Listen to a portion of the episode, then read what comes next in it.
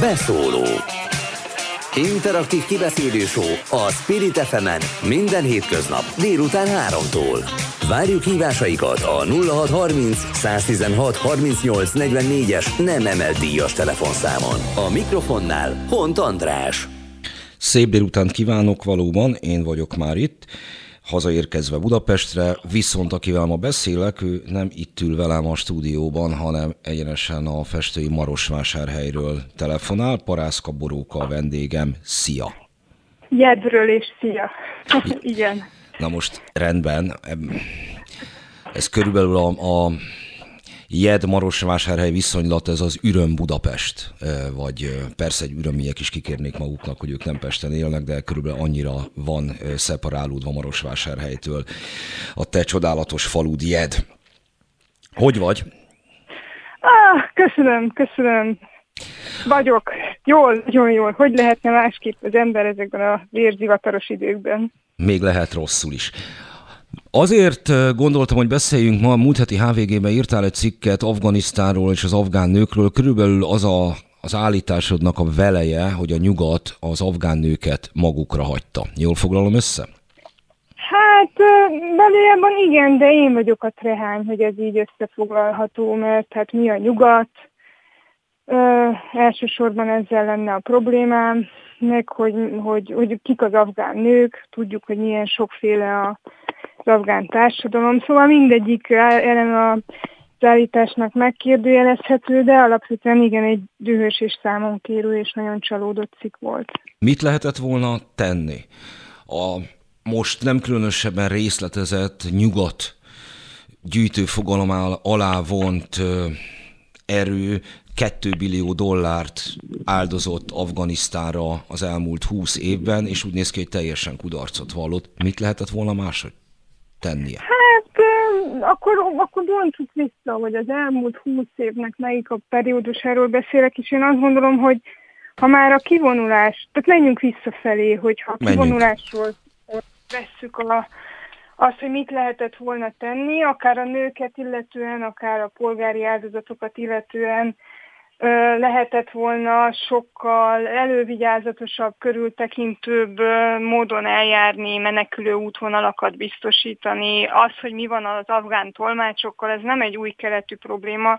Az Európába áramló afgán menekültek zöme olyan emberekből áll, akik azért voltak veszélyben otthon, mert valamilyen módon segítették, bedolgoztak a nyugati haderőknek, vagy intézeteknek. Tehát, hogy ez egy, ez egy nagyon régi probléma.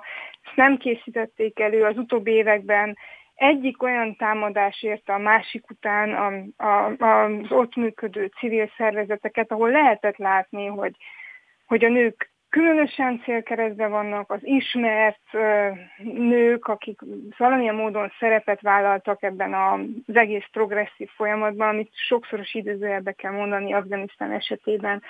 Ők, ők fokozottan össze vannak, tehát ki lehetett volna őket menekíteni magyarán szólva, tehát ilyenkor lelkiismeretfutásom van, mert miért pont a legmagasabban képzett afgán nőket kellett volna menekíteni, mikor a, miközben a legnagyobb bajban nem ők vannak, és a legbrutálisabb eljárásnak nem ők vannak kitéve, hanem a vidéken élő ö, tanulatlan afgán nők, akik akikről nem is látjuk, hogy mi történik, mi, meg mi fog történni, csak sejtéseink vannak. Tehát e, ez, ez, ez, ez a kivonulásra vonatkozó panaszom, és aztán persze, amiről mindenki nagyon sokat beszél, hogy ez a rengeteg pénz hogy volt el, elköltve, hogy, hogy milyen képzetek éltek a, a fejekben, nagyon sokat beszélünk a, a demokrácia importról, de hát pont ugyan annyira működik, és fel van pörögve ez az emancipációs, vagy mint a nőjogi import is, ami nincs átgondolva. Tehát ezt láttuk Szíriától,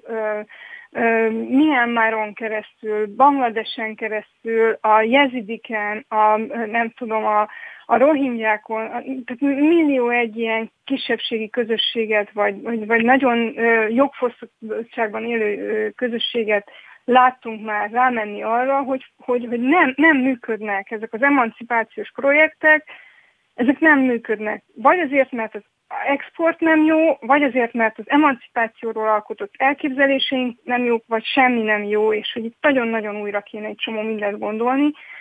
Persze ez egy nagy felhő, de, de ha ezt az egész felhőt most, most egyetlen nagyívű mozdulattal megpróbáljuk összefoglalni, akkor azt kell mondanunk, hogy erre most életek mennek rá, megmenthető életek mennek rá minden percben. Tehát, hogy itt, és, és, és eznek mind szervesen köze van ahhoz, hogy mit gondol magáról a, a, a modernista, vagy felvilágosult, vagy nem tudom, tehát hogy mit gondol magáról a nyugat, bárhogy kerülgetjük, ez egy nagyon ronda szó, nagyon felszínes szó, de igen, ide jutunk vissza. Erről majd beszéljünk külön, és lesz egy szentségtörő kérdésem majd emancipációval és Közép-Ázsiával és messzebbi Ázsiával kapcsolatban is, de előtte vegyük végig, te voltál a környéken több helyen riportozni, vagy minek nevezzem. Törökországban, kurdoknál minden esetre biztosan. Hol voltál még?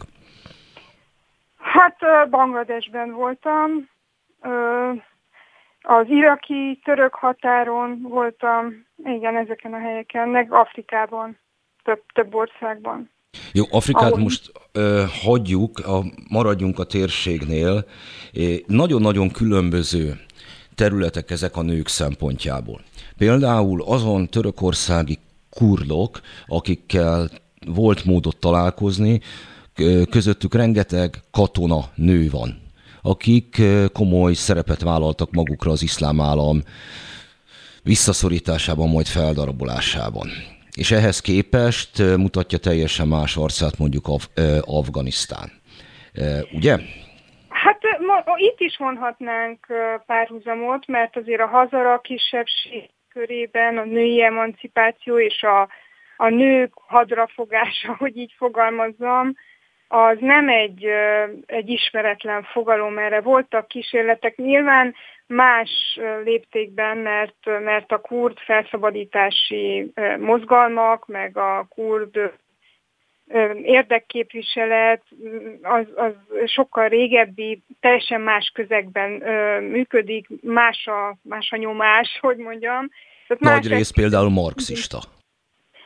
Igen, igen, meg ott sikerült ilyen autonóm területeket Rozsava ugye kialakítani, tehát hogy ott azért, azért más, és, és ezekben a térségekben voltak ilyen véres, de epizódszerű háborúk, ilyen több évtizedes háborúk, ilyen folyamatos, permanens háborúk azért tehát nem voltak, és ezért volt lehetőség, meg mód a, a, az önszerveződésre.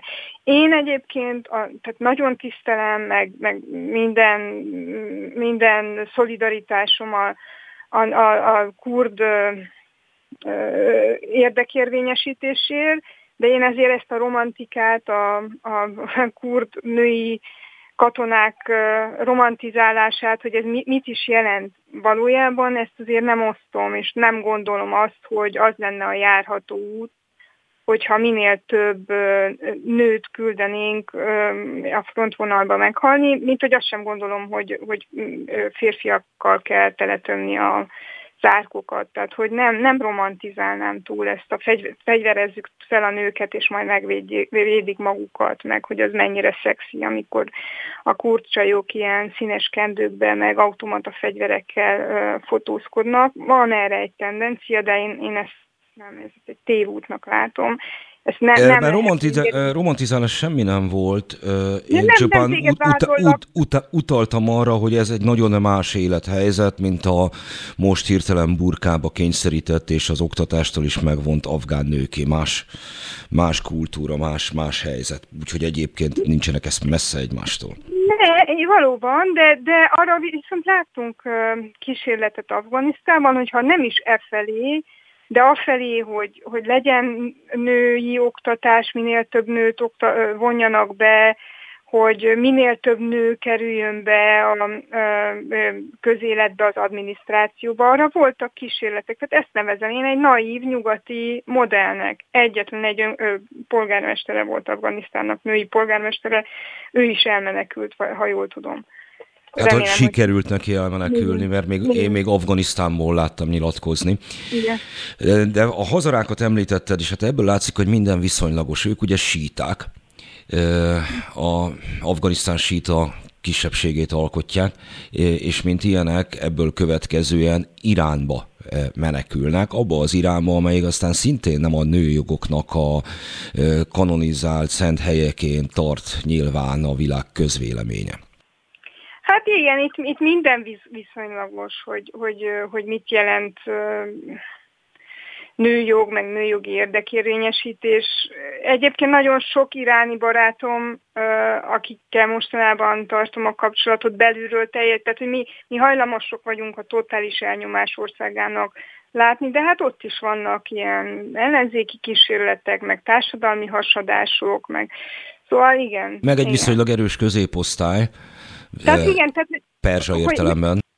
Erre, erre, erre kellene, tehát hogy amit én nagyon fájlalok, és amiért kifejezetten dühös vagyok, hogy, hogy ezek az emancipációs modellek, amiket például Afganisztánban is, meg Kurdisztánban is, tehát Irakban, Törökországban, hát Szíriában sajnos nem, mert próbálunk meg, vagy próbáltak meghonosítani, azok nagyon egysíkúak, és azt gondoljuk, hogy a nők nevelésével lehet itt bármilyen érdemi előrelépést elérni, anélkül, hogy a férfi társadalmat, vagy a férfiakat hasonló emancipációs kínálattal hát meg nem kínáltnák, vagy nem, nem Mit értesz ez alatt? Mi, mivel hát, kéne engem mondjuk például a férfi társadalom oszlopos tagjaként megkínálni?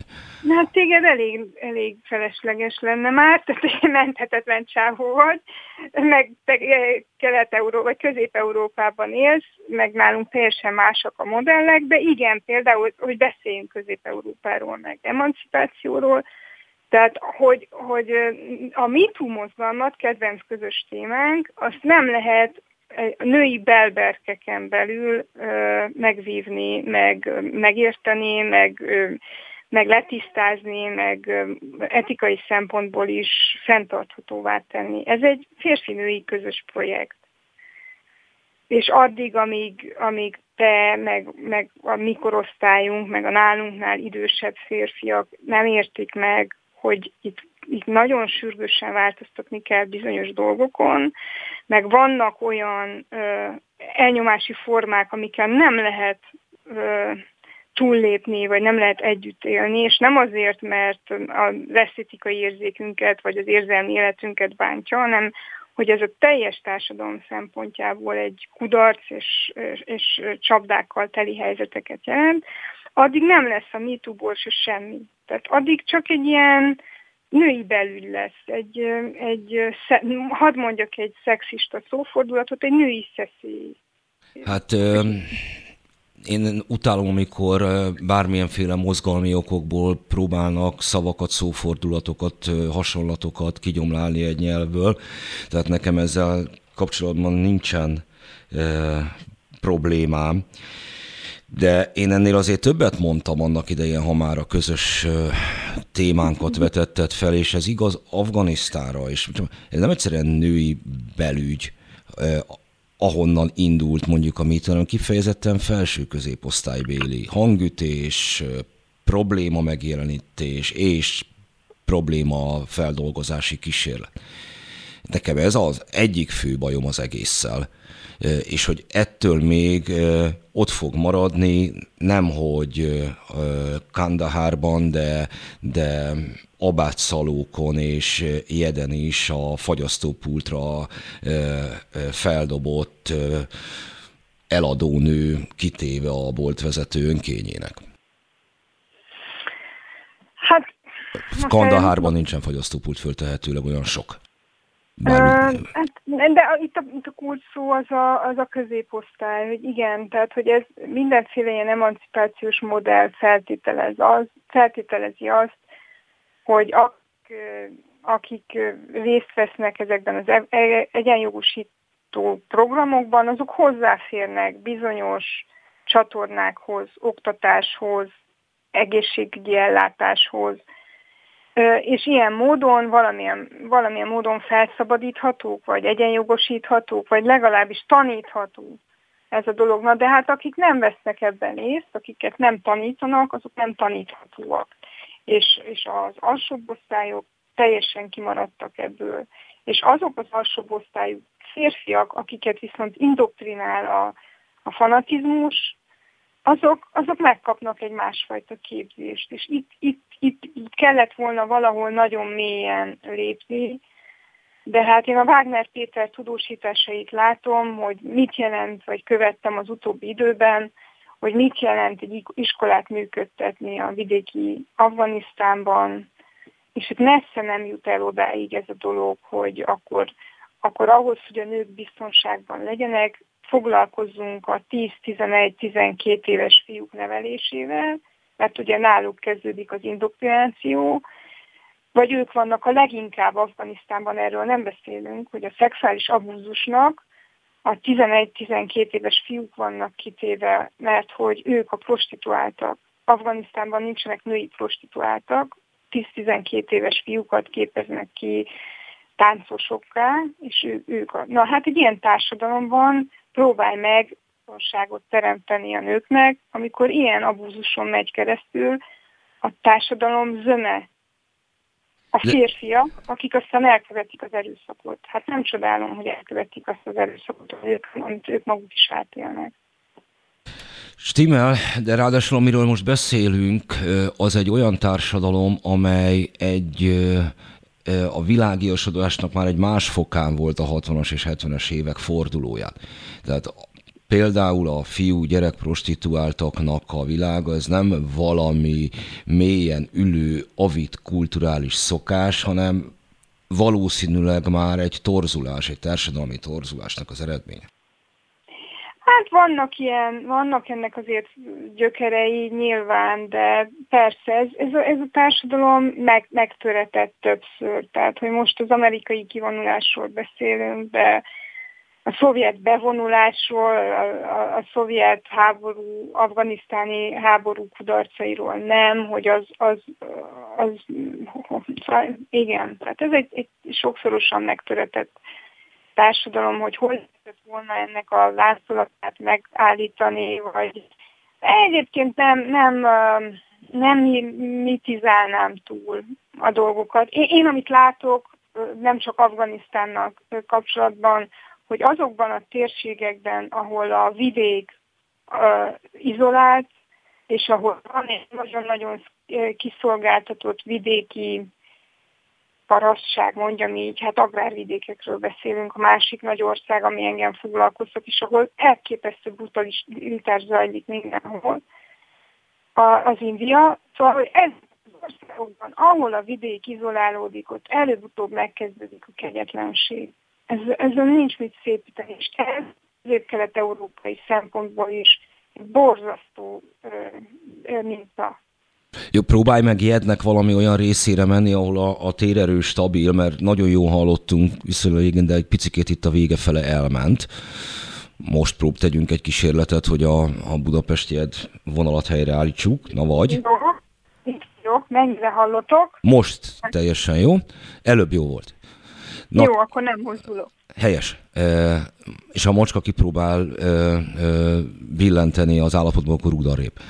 Okay. E, Szóval, hogy most jön a szentségtörő kérdés, Ború, hogy a, Említettük azt, hogy minden viszonylagos, a hazarákat, amelyek irányba menekülnek, amely azért nagyon elmarad a New York ki londoni e, elvárásoktól, még hogy akkor is, hogyha egyébként a totális elnyomásról terjedő képzetek nem állják meg a helyüket. De hogy a nyugat például bevonul Afganisztánba, és megpróbál olyan képzéseket megvalósítani, amelyek San Franciscóban és Párizsban teljesen bevettek. Ezzel nem kifejezetten kárt okoz-e, mert olyan illúziót eh, kelt ott lévőkben, mint hogyha ez is egy ilyen világ volna, egy nagyon vékony rétegnek ad kitörési kísérletet, illetve kitörési kísérlet látszatát, majd aztán ott maradnak a valóságukban. Nők például robotikával kezdtek el foglalkozni, valami csúcs nem is tudom, robotot fejlesztettek, most éppen a kanadai kormány próbálja őket kimenteni. De sikerült egyébként, már kimentették őket. Mások a, a filmgyártásban és filmkészítésben értek el szép sikereket, megint csak. És hogy bennük is kialakul valamilyen, én néztem ezeket a robotikával foglalkozó lányokat, meg az ő nyilatkozataikat, hogy, hogy ezzel igazából kiemelték őket a saját társadalmukból. Ezt látjuk közép-európai kiadásban is, amikor bármilyen, akár nők jogáról beszélünk, akár meleg jogokról, bármi másról, hogy, hogy ilyen nyugati sztenderleket kezdenek el hangoztatni, miközben az ő saját országuk másról van, és valószínűleg a problémakezelésnek is teljesen másmilyennek kéne lennie. Nem tudom, mennyiben érezted ebben a, hát még csak kérdésnek sem álcázott eszmefuttatásban a szentségtörő jelleget? Hát végülis a, a, ez a bizonyos HVG cikk, amiről beszélgetünk, ez erre fut ki, hogy, hogy lehet-e ezeket a modelleket átültetni. Egyrészt gondolkodjunk el azon, hogy ezek a modellek ugyan magukban az őshonos vidékeiken mennyire működnek, mennyire működik az emancipáció nyugaton vagy közép-kelet-európában. Másrészt pedig az volt az én nagyon súlyos állításom, vagy súlyosnak vélt állításom, hogy ezt a modellt, vagy ezt a stratégiát már egy párszor eljátszottuk.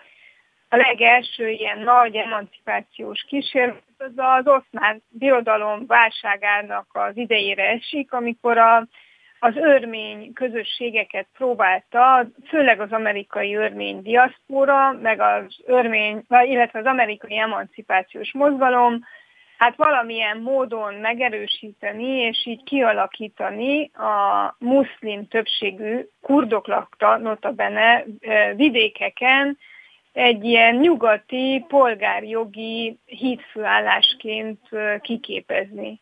És ennek az lett az eredménye, hogy az örmények, mint ellenség kép igen jól működött az oszmán birodalomban, és különösen célkeresztbe kerültek a nők, akik egy-két év leforgása alatt megtanultak teljesen másképpen viselkedni a muszlim többségű társadalomban, és másképpen öltözni, és más életmintákat követni, mint, az, mint a többségi társadalom és ez szült brutális ö, kegyetlenséget, akkor, amikor 1915-ben megkezdődött az örmény genocidium. Tehát ezt a forgatókönyvet láttuk, és azt kell mondjam veled egyetértésben, hogy itt valami őrült nagy felelőtlenség volt. De akkor próbáljuk meg az ellenkező próbáljuk. perspektívából. Tehát, hogy felejtsük el ezeket a mintákat, és próbáljunk meg egy 16-17 éves afgán lány fejével gondolkodni, aki ugyanolyan képességekkel rendelkezik, mint bármely lány a világon, ugyanolyan vágyakkal, megtanul angolul, és akkor azt, azt akarnánk neki mondani, hogy figyelj, te ne, ne, ne akarjál farmernadrágot húzni, mert nem bírják a tálibok, takard el az arcudat, mert nem bírják másképpen a tálibok, és eszedbe ne jusson matematikát, vagy nem tudom, informatikát ö, tanulni, mert sajnos meg lesz elkövetve. Tehát hogy az a kamasz, akinek így próbálnánk megmagyarázni, hogy ez a te kultúrád édes szívem, és maradjál te szépen benne, hát tehát képzeld már el a reakciót, hogy, tehát hogy ez sem működik. Az sem működik, hogy hogy a kulturális sokféleség, vagy ö, tolerancia, vagy nem tudom minek a nevében arra ösztökéljünk embereket, hogy ö,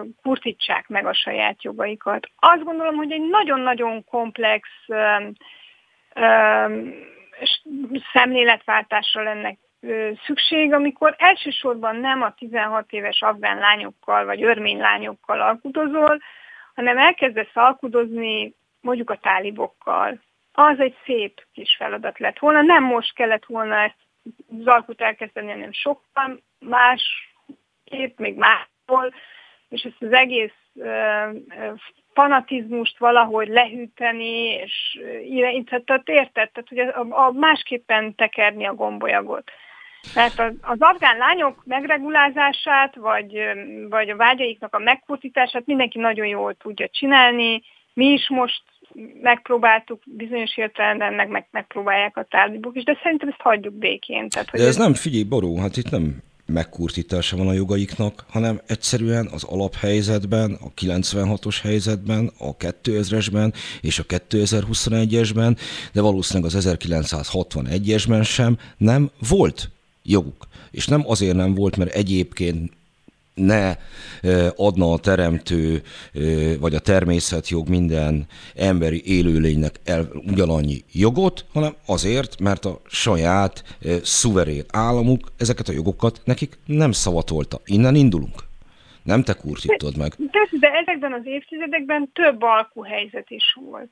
Több olyan helyzet is volt, amikor a konfliktusokat lehetett volna hűteni, vagy meg lehetett volna változtatni.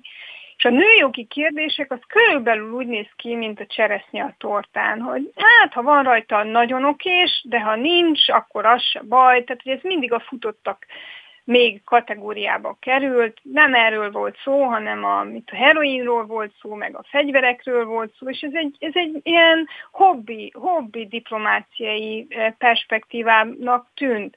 És nem tűnt fel az, ami közép Kelet-Európában sem tűnik fel, vagy nagyon nem tűnt fel sokáig, hogy az autoritár rendszerek ilyen identitáspolitikai terrorral, vagy nem tudom, kényszerrel erősítik és építik önmagukat.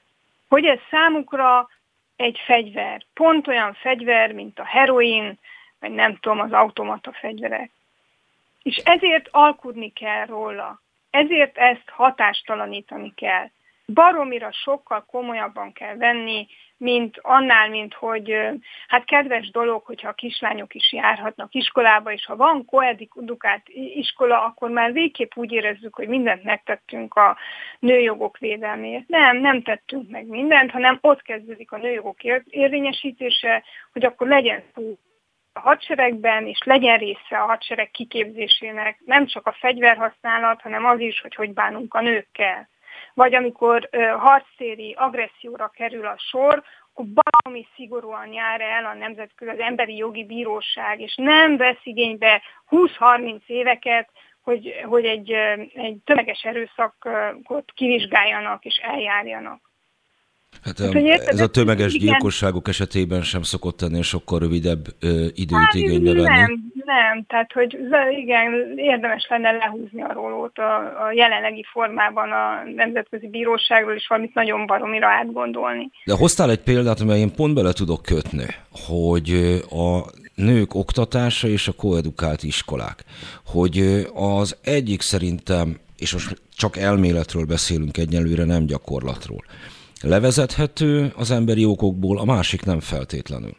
Az, a, mármint a koedukált iskola. Tehát lehet egy olyan... Nem, én, én, én is azt állítottam, András, hogy azzal, hogy elindítunk egy koedukált iskolát, azzal nem biztos, hogy tényleg a nőjogok érvényesítését ö, ö, erősítettük. Ez pont az a, az a furcsa, hagymázas kérdés, mint amit a 90-es évek elején itt Erdélyben átéltünk sokan, hogy mindenki azt hitte, hogy ha lesznek csak magyar iskolák, akkor az sokkal jobb lesz az erdélyi magyaroknak. És kiderült, hogy nem lesz jobb, hanem nagyon sok erdélyi magyar nem fog megtanulni románul, életében nem fog román gyereket látni, az a gyerek gettóba fog érni, és az etnikai feszültségek nem, hogy csökkenének, hanem nőnének, mert a kettón falain belül mindig félelmesesebbnek tűnik a kint lévő ellenség, mint az, akivel nap mint nap találkozol.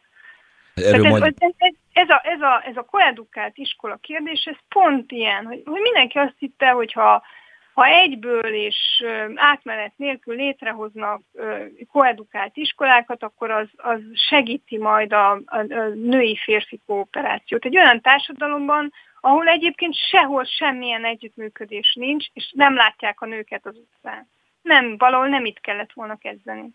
Jó, majd beszélhetünk egyébként pár szót Erdélyről is, de pont a példál, amit hoztál, hogy az, az nem egyszerűen a gettósodást és a félelem növelését jelenti, de abból a célból kiindulva is kudarc, amit a, az elindítói gondoltak, tehát hogy nevezetesen a magyarság megtartásának ez jó lesz. Nem lett jó, mert ugye bár ez azt jelenti, hogy a vegyes családokban akkor, miután nincsen meg az érintkezés kultúrája, döntési helyzetbe kerül egy gyerek, hogy ő mi lesz, miközben vannak más utak, ugye városod, vagy jed melletti testvértelepülés Marosvásárhelynek most úgy lett végül magyar polgármestere, hogy a magyarok már elveszítették bőven hosszú-hosszú-hosszú évekkel, évtizedekkel ezelőtt a többségüket a városban. Tehát ehhez azért kellettek románok már, e, és ugyanúgy több vidékén, elsősorban Párciumnak. Ezzel csak alátámasztottalak téged, azt hiszem, legalábbis, ha annak vetted. Részben igen, én is szerettem volna ebben az etnikai átszavazósdiban hinni, és van is erre sok jó példa Erdély szerte. Sajnos Marosvásárhely pont nem erről szól, hanem arról, hogy akkor antipátiát sikerült összegrundulnia volt román polgármesternek, hogy inkább a románok is a magyar jelöltek Az is egy út, az is egy út. Abszolút biztató példa Magyarország szempontjából, tehát ahol ugye nincs ellenzék, másik kedvenc közös témánk, hogy előbb-utóbb mindenki elvágja maga alatt a fát, még akkor is, hogyha más nem fogja kidönteni. Tehát, hogy itt, itt az antipátia, meg az idő mindig a hatalmon lévők ellen dolgozik. Zárójelbe zárva. Ez igen. így van. Akkor említetted Indiát, ugyanennél a, ugyanebben a nyomvonalban haladva, amiről beszélni próbálunk, az ott modellezhető, és van is nevük, vannak szimbólumaik. Ugye ez nagyjából Ambedkár és Gandhi közötti konfliktus. Ámbitkár a radikális, aki fel akarja robbantani a, a kasztrendszert, és például a magyar cigány iskolai programnak, az iskolának magának a névadója ő. Még Gandhi pedig úgy hagyja az egész kasztrendszert, és Indiának ettől függetlenül ezer baja van, de hogy nem vethető össze a század elő, elejé Indiával, az is biztos. Notabene volt például női miniszterelnöke is hogy, hogy, hogy körülbelül erről beszélünk, hogy ha, ha érted, mire próbáltam ezzel a két... Értem, hogy mit mondasz, nem, nagyon nem értek egyet, mert az a baj, Na, hát akkor hogy Indiának ugyanaz a problémája, mint száz évvel ezelőtt, és bizonyos értelemben a vidéken, tehát amit nem látunk annyira, ugyan, ugyanolyan állapotok vannak, és ugyanolyan olyan véres és kegyetlen és, és, és, és horrorisztikus a kasztrendszer fennállása miatt. Tehát ebben tökéletesen tehát én ezt nem látom radikalizmusnak. Tehát amíg, amíg az a rendszer fennáll, addig, addig gyilkosságok lesznek. Tehát addig, addig, addig a lincselés fogja azt, azt az országot, ami nem egy ország amúgy, azt a lincselést tartja egybe. Na jó, hát itt szerintem kettő ö, problémát érintettünk. Az egyikben valóban nem értünk egyet, és mindjárt elmondom, hogy én honnan fogom meg a problémát. A másik viszont pedig sokkal amiben szerintem inkább közeledhetnek az álláspontok, amit említettél, hogy az nem egy ország. Tehát ha a nemzetközi politikának felelőssége van, akkor az elsősorban az ez, hogy olyan egységeket tud létrehozni, amelyek, amelyek képesek problémát kezelni. Afganisztán is mesterséges állam, sok szempont India is az, és a környéken még egy csomó. Hogy, hogy ahelyett, hogy egy tökéletes állammodellt próbálnának ezeken belül, csupán a kereteket teremtik meg, ugyanúgy, ahogy ezt egyébként a politikai évszázadokon keresztül tette és akkor maximum azon belül kívülről pénzzel, befolyással, bármivel a neki kedvező támogathatja, aki akarja, de az nem feladata és nem felelőssége feltétlenül a nemzetközi közösségnek, hogy mindenhol az által elképzelt ideális államot valósítsa meg, de az, hogy egyébként a határok hol húzódnak, az viszont igen. Hát, na, látod, most értünk el a neurotikus ponthoz, ahol aztán baromira nem fogunk egyetérteni, mert nem, nem hiszek abban, hogy itt a mesterséges és kevés, melyik állam nem mesterséges, mondjad már el nekem. Tehát minden állam A szigetek. Tessék? A szigetek. Á, de nem minden sziget állam. Tehát, hogy figyelj. Jó, és akkor Nagy-Britannia, azt mondjuk, hogy az az igazi, és akkor még mi? Uh, és a mi a fenért uh, volt az egész brit világbirodalom, ott, ott voltak tökéletesen önmaguknak. Nem, tehát hogy nem, nem, tudnak hajózni, nem, nem, nyilván nem, nem minden sziget, de a szigeteken belül nem, csak a mesterséges határokra, illetve a nem mesterséges határokra utaltam, de nyilván persze de mindenhol van valami mesterséges határ, de azért a különbségeket érezzük, tehát amikor teljes egészében... Tehát most akkor a trianoni határól mit mondunk, András, hogy ez mesterséges, vagy az, nem mesterséges? Az, az, ráadásul roppantul egészségtelenül mesterséges, úgy, hogy egyébként ez nem jó senkinek. És, és akkor Magyarország melyik határa nem mester, vagy a nagy Magyarország nem, nem, az egészséges? Boróka problémát is, problémát is okozott, problémát okoz mindenkinek, és szerintem a Kárpát-medencei népeknek közösen ezzel van tennivalójuknak. Figyelj, angyal, tehát, hogy a kisebbségi jogok, vagy az emberi jogok, azok pont úgy baromira le voltak szarva az osztrák-magyar monarchiába, és annak, annak a levét isszük mai napig, mint amennyire le van az egész sajnálva az utódállamokban. Egy probléma van. De ezt ne, abszolút nem, lehet, nem is vitattam. De hadd mondjam, ezt, ezt most figyelj, ez egy nagyon fontos mondatom, írt fel a notezbe. Tehát nem lehet állami kompetenciára bízni az emberi jogokat. Az egész menekültválság, az összes kisebbségjogi nyavaja arról szól, hogy azt hiszük, az a hagymázas elképzelésünk van, hogy ezzel a nemzetállamok szórakozhatnak. Tehát pont, hogy fordítva van. Ide egy akkora baromi erős nemzetközi számonkérés és monitoring rendszer kéne, és egymás sakvan tartása, mert miből áll össze a nemzetközi közösség? Nemzetállamok közösségéből. De én mindenki fogja fel, hogy ebben a kérdésben maximális engedelmességgel tartozik a nemzetközi közösségnek. És nincsenek külön járatok, és nincsenek ö, külön alkuk, hanem ez számon kérhető kell legyen. De pontosan micsoda? Mi, mi, mi, mi lenne számon kérhető szerinted? Hát például a nyelvi, jogok, a nyelvi jogok, az egészséges ivóvízhez és egyáltalán az egészséghez való jog, a esélyegyenlőségi jogok. Itt be lehet avatkozni, szankciókat lehet kezdeményezni, vagy, tehát hogy érted? És kezdeményezik is, de hát nem szokott ez történni. Mindig megvárják, hogy mert, mert hogy kezdődnek a genocidiumok ezekkel a banális jogsértésekkel, amiket mind feleslegesnek, ugye, tehát, hogy izolálunk bizonyos kisebbségi közösségeket, megvonjuk a nyelvi jogaikat, aztán megvonjuk az erőforráshoz való jogaikat, aztán megbélyegezzük őket, de ez mindenki csak egy ilyen kis izé, mellékes kisebbségi hadszacárénak szokta gondolni, addig-addig, amíg, amíg aztán ki nem alakul egy, egy jó kis genocidium. És akkor csodálkozunk, hogy ezt hol kellett volna megállítani, ez elején. Mert nem, ezekben az alapvető emberi jogokban nem lehet belenyúlni. Nem lehet ráfogni arra, hogy ez kulturális, vagy helyi, vagy nem tudom, tradicionális. Nem, ezek nem ilyen alkukérdései. Tehát Lehet, hogy nem alkú kérdései, évezredekig alkú kérdése sem volt, mert nem szavatolta semmi boróka, de én az akkor, akkor ö, ö, lesz olyan helyzet, hogy ezek a, a jogok védhetőek legyenek, amikor, amikor ennek megvannak, megvan a háttere egy társadalomban, hogy, hogy védjem.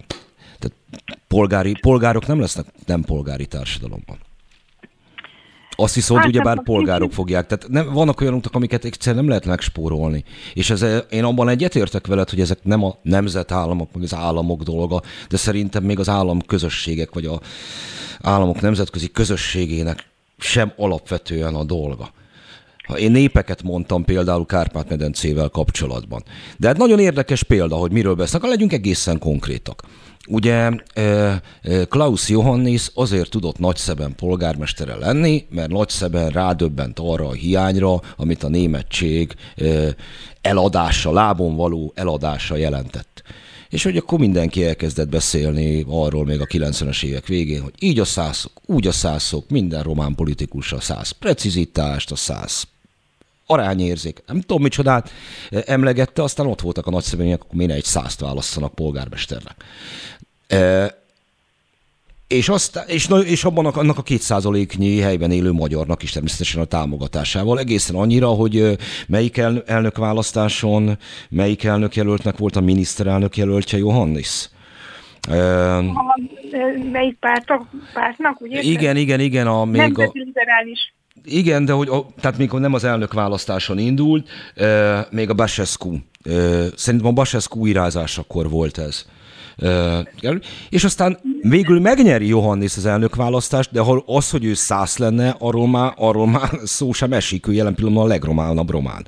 És hogy mindez valószínűleg azért, mert ez egy manipuláció, ez értelmiségi kérdés lenne, beszélő emberek kérdése lenne, annak a rádöbbentése, hogy figyeljetek, elkezdtetek így viselkedni egy hiányhelyzetben, és ehhez képest most lehet titeket manipulálni ugyanannak az embernek ilyen módon. Uh, én nagyon szeretem, hogy te egy ilyen tiszta lélek vagy, András, egy romantikus tiszta lélek, de... Hát ezt viszonylag kevesen mondják róla. El kell keserítselek. Tehát ugye a Klaus Johannis nem azért lett nagyszeben polgármestere, mert hirtelen fájni kezdett a szebenieknek a sok eladott száz. Azért lett a, vagy nem tudom, meg kitört az etnikai béke, azért lett belőle nagyon sikeres politikus, polgármester, államelnök jelölt, nemzeti liberális párt első embere, mert rengeteg tőkét nyomott mögéje Németország. Így nyerte meg a román államelnök választást. Klaus Johannis a befektetett tőkéje Németországnak Romániában.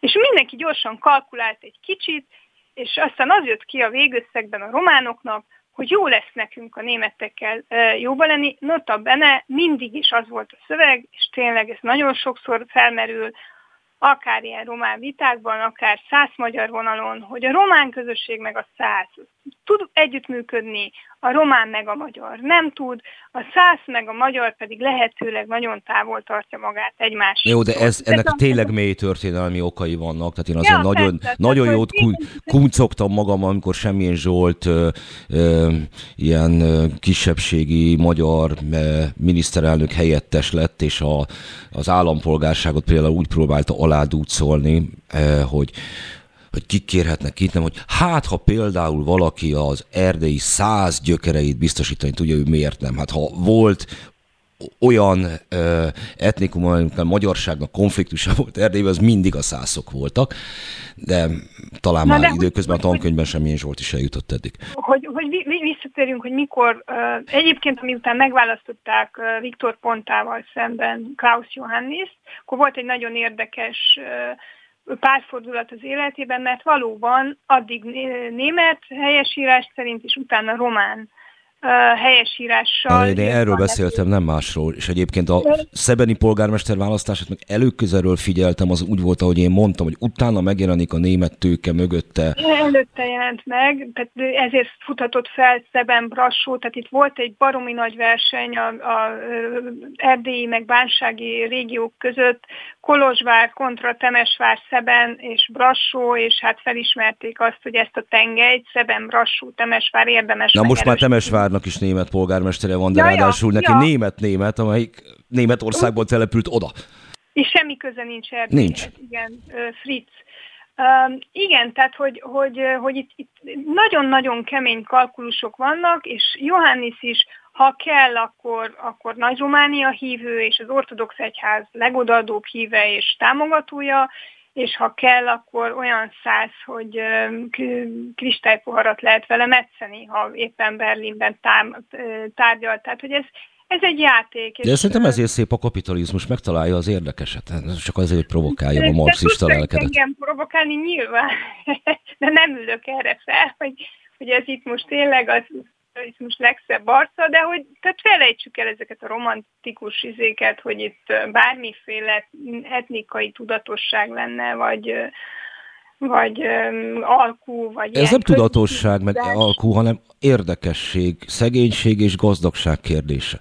Azért az, ami, ami uh, Johannisszal persze, hogy emögött van anyagi érdek is, de azokat a kis településeket ott Nagyszeben környékén, ahol maradt egy darab száz, és azt próbálták kapacitálni erőnek erejével, hogy vállalj el, Persze, mert ez közben jelentett adott esetben németek által látogatott kempinget, osztrák, mit tudom én milyen, agrárberuházót, és így tovább. Persze, de hát ehhez fenn kell tartani valami, valaminek a látszatát, valami kulturális azonosulási lehetőséget.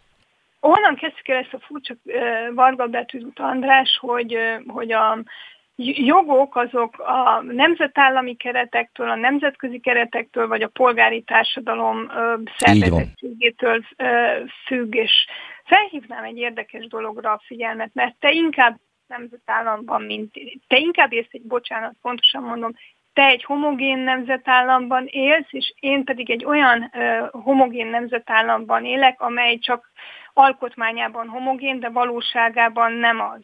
Tehát az, ahogy a cigány-magyar viszonyról tudnak Magyarországon beszélni, vagy ahogy, ahogy meghatározzák magukat egymással szemben ezek a közösségek, az Erdélyben ismeretlen.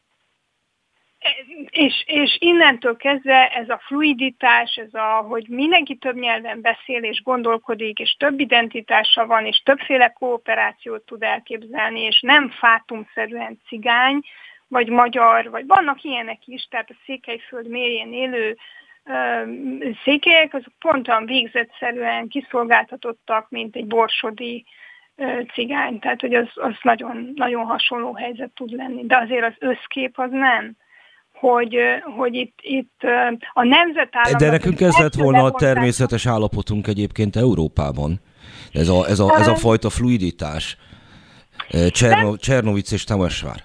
Ne, nem tudom, hogy, hogy, hogy, hogy mit nevezünk természetes állapotnak. Azt lehet tudni, és ez nagyon szép, ahogy ezt most kimondja nagyon sok román értelmiségi, hogy a nemzetállami projekt az megbukott az akkor bukott meg, amikor Nagy Romániát létre akarták hozni. Ezt tudják a románok is, és viszonylag, viszonylag ezért toleránsak, és hallgatnak, vagy úgy reménykednek benne, hogy ez nem tűnik fel, de hát tudomásul vették, ez, egy, együtt élnek ezzel, főleg azóta, amióta a román diaszpora akkora, mekkora, kisebbségként él Európa szerte, hogy, hogy nem akarnak nemzetállamban gondolkodni, nem tudnak nemzetállamban gondolkodni, és nem próbálnak nemzetállami keretek között restrikciókat él, alkalmazni, vagy megoldani, legalábbis olyan szinten nem. Persze nyilván vannak játszmák, meg nagyon-nagyon sok visszaélés szint van.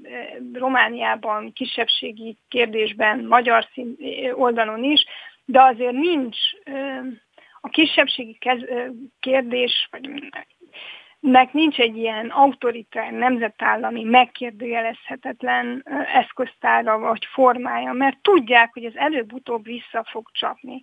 Most kérdezheted azt, hogy, hogy oké, okay, ez kisebbségi jogi szinten, kelet-közép-európában működik, de működhetne-e nemi egyenlőségi szinten, és nem csak Közép-Kelet-Európában.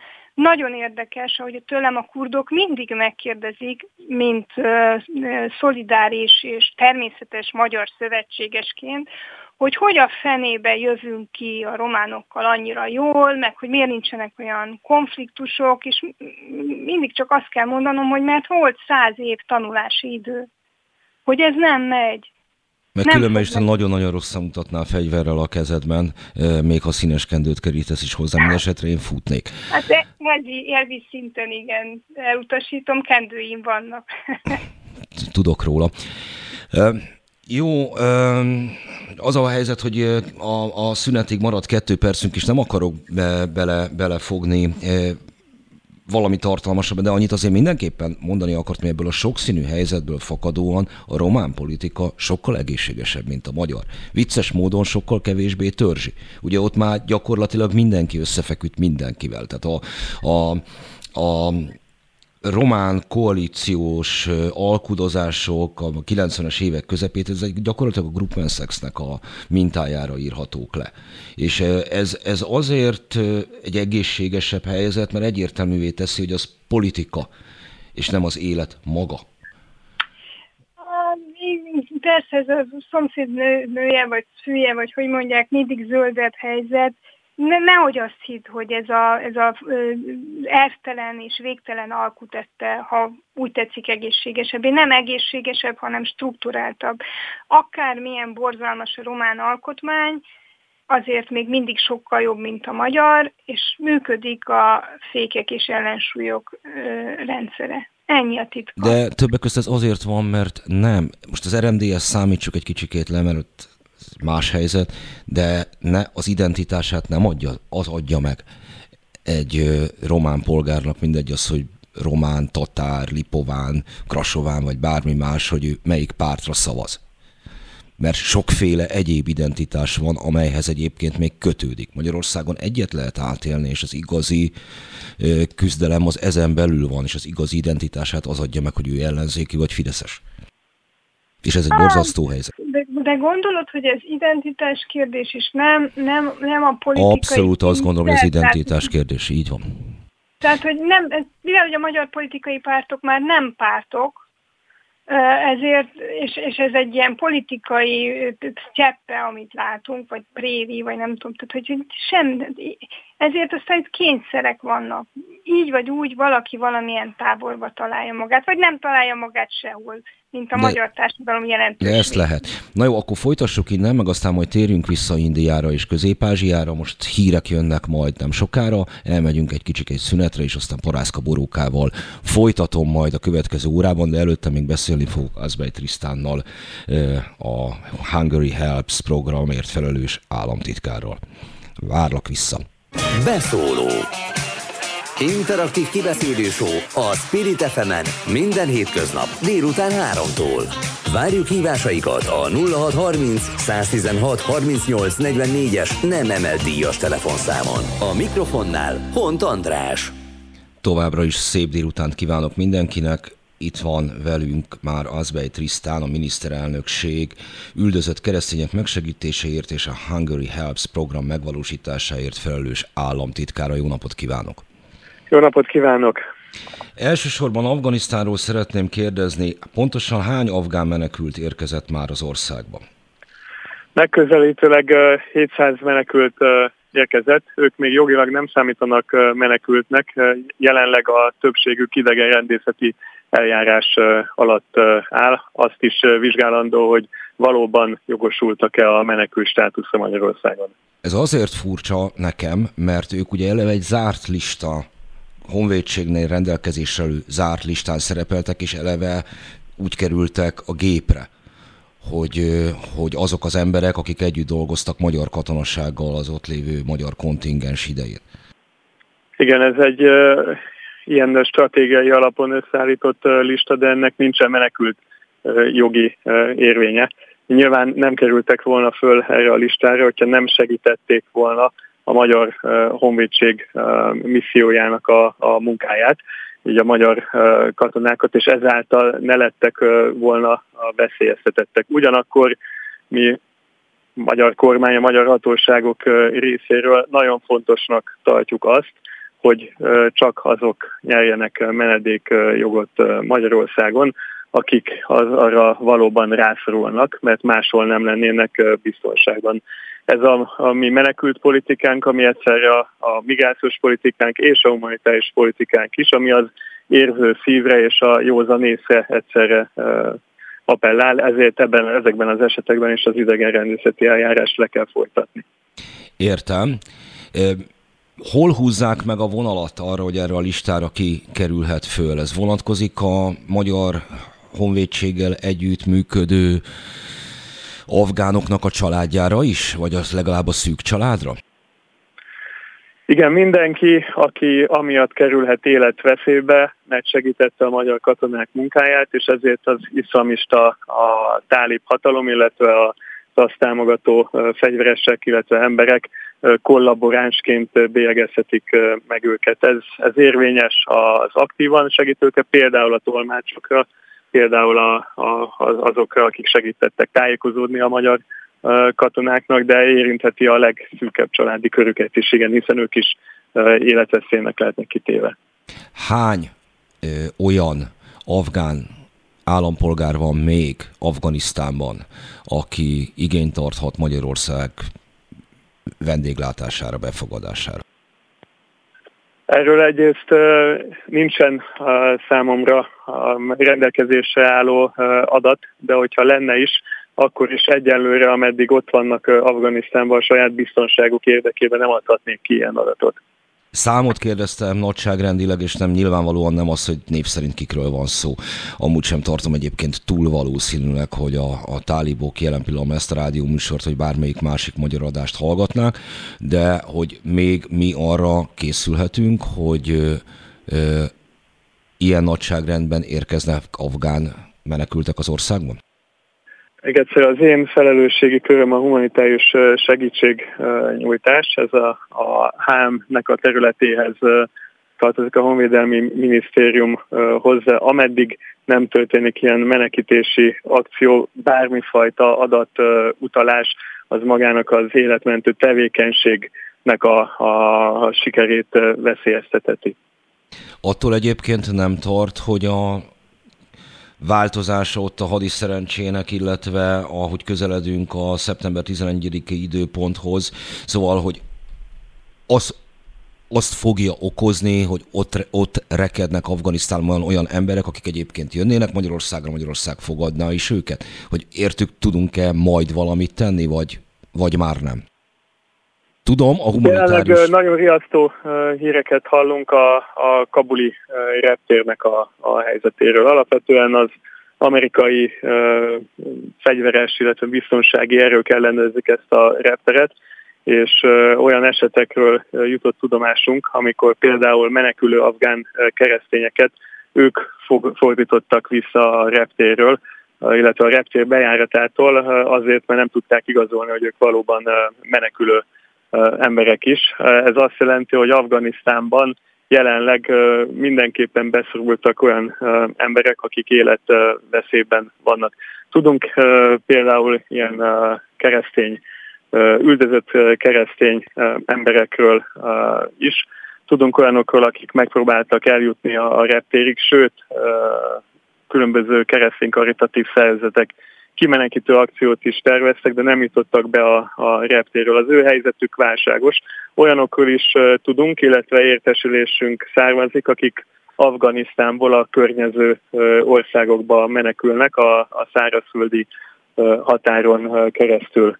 Az ő esetükben egyébként a Hungary Health programon belül a kollégáimmal azon dolgozunk, hogy milyen módon tudunk nekik humanitárius segítséget nyújtani, a, illeszkedve a migrációs és a humanitárius politikánkhoz, a szülőföldjükhöz legközelebb első, első biztonságos országban. Ilyen ország például, amelyre, amelyik irányban keresztények elindultak Pakisztán, illetve Irán amelyek egyébként alapból nem a hogy is mondjam, a kereszténységnek a menedékeit képezik, vagy nem úgy gondolunk rájuk.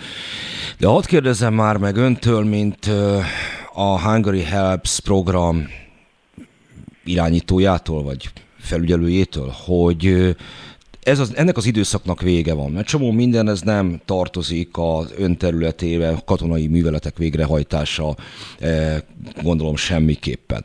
De elő fog állni egy olyan helyzet, amikor rekednek Afganisztánban olyanok, akik mondjuk kapcsolatban álltak a magyarokkal, eh, vagy nem álltak kapcsolatban, de keresztények. Ön azt szokta, az az szokott eh, büszkülni, hogy a Hungary Helps program világszerte milliárdokkal segít. Milyen javaslatot fogalmazna meg egy e, talibán által uralt Afganisztánban, hogy egy európai ország, nevezetesen Magyarország milyen módon tud ott segíteni kiszolgáltatott helyzetben lévő embereknek. Avagy azt kell mondanunk, hogy stílszerűen keresztet vethetünk erre az egészre. A Hungary Helps program egy humanitárius segítségnyújtási program, tehát ahol humanitárius szükség van, ott mi uh, igyekszünk életeket menteni. Életeket menteni például humanitárius gyors segítségnyújtásaink során, hogy egy analóg helyzetet mondjak, amikor az iszlám állam üldözte el a keresztényeket, tömeges gyilkosságokat hajtottak végre, akkor a belső menekült, illetve a régióban maradt menekült emberek számára az átmeneti lakhatás biztosító segítséget nyújtottunk, gyógyszer, egészségügyi ellátáshoz életmentő segítséget adtunk, illetve az oktatás nélkül marad gyermekeknek az oktatását támogattuk. A mi módszereink ezek, és ezekkel a módszerekkel tettük azt lehetővé, hogy az elmúlt négy évben összesen több mint negyedmillió üldözött vagy válságövezetben élő és onnan menekült ember megmaradhatott. Hozzájárultunk, hogy megmeneküljön az életük, sőt sok esetben, amikor már a biztonsági helyzet lehetővé tette, hozzájárultunk ahhoz, hogy hazatérjenek a általunk is újjáépített szülőföldjükre. Ugyanebben az esetben a kérdésre válaszolva, az afganisztáni esetben azt tudjuk megtenni, hogy a környező országokba a menekülőknek juttatunk humanitárius segítséget, valamint azt tudjuk megtenni, hogy humanitárius korridorokat, folyosókat találunk Afganisztánba, és ezeken keresztül az ott bajba jutott embereknek még egyszer nem emberi jogi védelmit, hiszen mi nem ilyen program vagyunk, hanem humanitárius segítséget nyújtunk. Egy ilyen lehetőség, amit jelenleg magyar karitatív szervezetekkel együtt kutatunk és feltérképezünk, az élelmiszer segély bejuttatása Afganisztánba, hiszen ott 14 millió ember van élelmiszer vészhelyzetben, ez a túl szakmai kifejezés arra, hogy éhezik. A jelenlegi rezsimváltás és fegyveres erőszak az ezen a helyzeten csak súlyosbít, és igazi jó esély mutatkozik arra, hogy élelmiszer segítséget magába az országba is be tudunk juttatni. Jó, meséljen nekem egy kicsikét a munkájának a másik feléről, az üldözött keresztényekkel való foglalatosságról, róluk való gondoskodásról. Ez mit jelent pontosan ez a program? Hát amellett, hogy mi vagyunk az első olyan nemzeti humanitárius segítségnyújtási program, amelyik felismerte azt, hogy a világon a legüldözöttebb vallási közösség a kereszténység. 340 millió ember szenved uh, uh, diszkriminációt, vagy éppen népírtás szintű atrocitásokat a keresztény uh, hite uh, miatt. Ezt felismerve mi voltunk az első program, amelyik kifejezetten a vallási üldözöttek számára indított egy speciális támogatási programot. Ezek mellett a nagyvilágban igyekszünk fölhívni a, a figyelmet erre a problémára, ami szerintünk korunk egyik legnagyobb emberi jogi válsága. Ez a figyelemfelhívás, ez ilyen ártatlan, ilyen advokációs, ilyen, ilyen civil buzgalmi dolognak tűnik, de valójában arról van szó, hogy azt szeretnénk, hogyha a nemzetközi szervezetek, az emberi jogi tanács, az Európai Uniónak az emberi jogokkal foglalkozó egységei első olvasatban legalább elismernék, hogy keresztény üldözés létezik, legalább elismernék azt, hogy 340 millió ember szenved ártatlanul a, a hitem miatt üldözhetés, és egyáltalán megjelenne ezeknek a szervezeteknek a fogalmi rendszerében. Ez szükséges ahhoz, hogy utána a, a segítségükre is tudjanak uh, sietni. Tehát Ez... egyik részről, egyik részről humanitárius programot indítottunk, aminek most már több mint negyed millió kedvezményezettje volt, másrészt pedig mi voltunk az elsők, akik olyan helyeken, ahol nem akarnak tudomást venni a keresztény üldözésről, ezt szóvá tettük. Ezen a ponton azért ne haragudjon, meg kell kérdeznem, úgyis, mint KDNP-s politikustól. Nem érzi diszonánsnak egy kicsikét a magyar kormány eljárását? Mert miközben ő azt mondja, hogy azt várja a világtól, hogy ismerje el, hogy a kereszténység a legüldözöttebb vallás, mindeközben kiemelt partner a magyar kormánynak Törökország és Kína, ahol ö, ö, módszeresen üldözik a keresztényeket. Múlt év akár személyükben, mint Kínában, vagy akár olyan otromba módon, mint múlt év óta a Hágia Szófia Székes Egyház már mecsetként üzemel tavaly nyár, nyár óta, de havonta leszednek le több száz keresztelt kínai templomokról, félelmítenek meg és börtönöznek meg kínai keresztényeket. Nem, nem, nem érez ebben némi diszonanciát? Akkor vegyük ketté a, a két uh, relációt, uh, mint Törökország, mint uh, Kína esetében az az alapvető hozzáállásunk, hogy a keresztények helyzetéről és az ők általuk elszenvedett szükségről nem a, a hazai ellenzéki médiumokból, és a hirtelen keresztényvédővé vált egyébként markánsan, masszívan egyházellenes politikusoktól tájékozódunk, hanem az egyházi vezetőktől. A törökországi keresztény egyházi vezetőktől közvetlenül tájékozódva pedig azt halljuk, azt tapasztaljuk, hogy humanitárius segítségre nincs szükségük, ilyen igényt nem fogalmaztak meg az irányunkban. Legutóbb egyébként egy természeti katasztrófa okán a Görögország és Törökországi földrengés okán kértek segítséget, amit mi meg is adtunk, illetve állami szintű keresztény üldözés Törökországban nincsen, adott esetben társadalmi diszkriminációval találkoznak. A, az Ágia Szófia okán pedig azt szeretném leszögezni, hogy pont az én pártársam Hölvényi György volt az, aki aláírt egy ezzel kapcsolatos Európai Uniós nyilatkozatot, amelyik felszólította az UNESCO-t, hogy érvényesítse a, a vonatkozó műemlékvédelmi és kulturális örökvédelmi előírásokat, és ezzel ennek okán lépjen föl Törökországgal kapcsolatban. Mindeközben azért a magyar, pedig, magyar, magyar diplomáciában ez, ez azért nem jelentkezik, de ne haragudjon, mintán rátérnénk még Kínára. Hát engem KDNP-sként kérdezett, én pedig KDNP-sként válaszoltam. Azt Ugyanígy mondtam, úgy ebben az ügyben, mint KDNP-s politikus jártam idén korábban Örvényországba, ahol találkoztam az Örvény Apostoli pártjárkával, aki kitüntetett engem, illetve Örményországban kitüntetést kaptam azért, mert Magyarország a humanitárius segítségnyújtás eszközeivel a kaukázusi örménység mellé, mellé állt. Ez, ezek a, a mi részünkről a tettek beszélnek, és elsősorban még egyszer az érintett keresztény egyházi vezetőkkel tartjuk a kapcsolatot, az ő kéréseinknek teszünk eleget, nem pedig a hiteltelenül keresztényvédővé vált Magyarország ellenzéki szereplőknek. Jó, attól tartok, hogy engem is ide sorol ebbe a garnitúrában, de ettől függetlenül... Nem, még... politikusokról beszéltem, ön, ön újságíró, és kérdez engem, nagyon jó kérdések voltak, szóval átapintottak téri... a lényegre, és köszönöm, hogy ennek okán elmondhatom azt, amit teszünk az üldözött keresztényekért. Jó, de még a Törökországnál maradva, és utána beszéljünk Kínáról, aztán még ide kevertem most az örményeket is, akkor majd e, róluk is pár szót. Szóval, hogy a, ön mennyire tartotta volna mérvadónak a, a szocialista Magyarországon az állami egyházügyi hivatallal együttműködő legfelsőbb klérus nyugati beszámolóit a magyarországi kereszténység helyzetéről a 70-es években? Mert ő most ugyanezt mondta török kiadásban.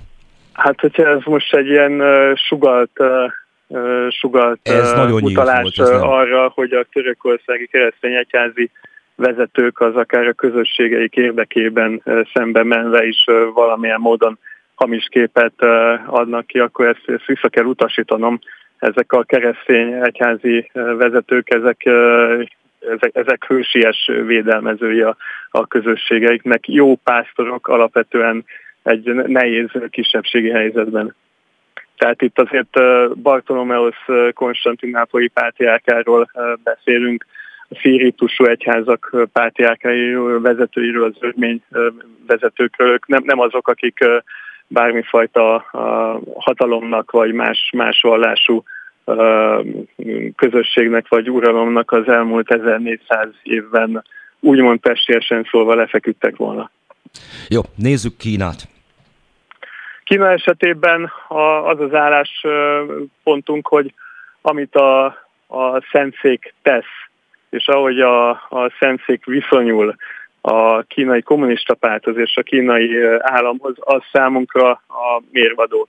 A Szentszék már pedig tárgyalásokat folytat a kínai államhatalommal, el is érkeztek egy átmeneti megállapodáshoz, mi ebben bizakodóak vagyunk, ennél többet mi nem tehetnénk, és egész egyszerűen ebben a helyzetben nem lehet, és nem is kell pápának lennünk a pápánál.